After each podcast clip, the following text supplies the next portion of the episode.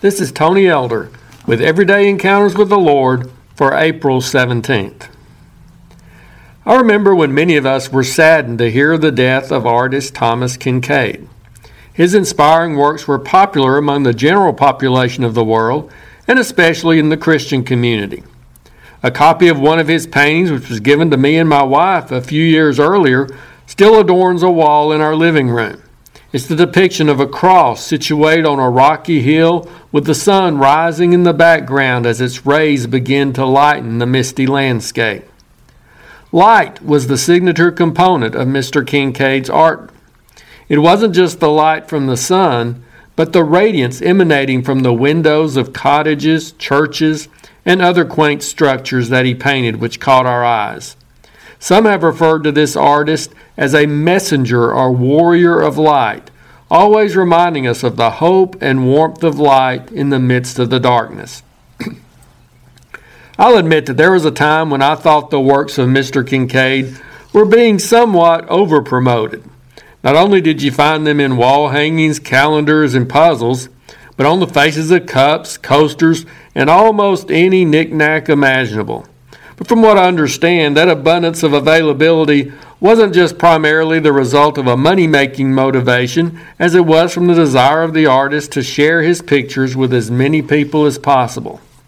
Similarly, all followers of Christ are called to be bearers of the light. The Bible refers to us in Ephesians 5 8 as children of light. And we're instructed in 1 John 1 7 to walk in the light as he is in the light.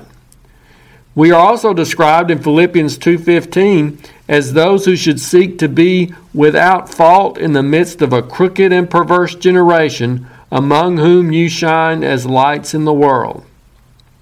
Probably the most familiar reference to this concept comes from Jesus' Sermon on the Mount, where he plainly declares to his followers in Matthew 5 14 through 16 You are the light of the world.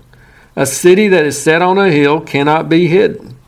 Nor do they light a lamp and put it under a basket, but on a lampstand, and it gives light to all who are in the house. Let your light so shine before men, that they may see your good works and glorify your Father in heaven.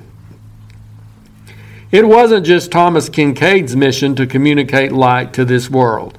It's also the job of all believers. We might not do so through the medium of painting pictures, but we do it in those unique ways in which God has gifted each of us. We bear the light through the lives we lead, the words we say, and the good works we do to help others.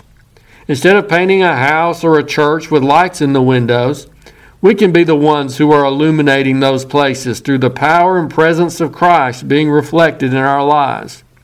Rather than depicting a sunrise on canvas, we can be the source of light in the dark shadows of this world. We can be the ones who bring warmth, truth, love, and hope to people and places where those qualities might otherwise be lacking.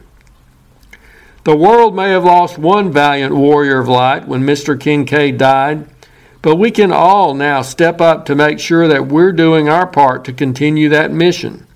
We should want as many people as possible to see the light of Christ while their hearts and lives can still be transformed by its rays. Let's commit ourselves today afresh to being the light of the world. If you're interested, Everyday Encounters with the Lord is available in both book and ebook formats. And now I pray that you'll encounter the Lord today in your own everyday experiences.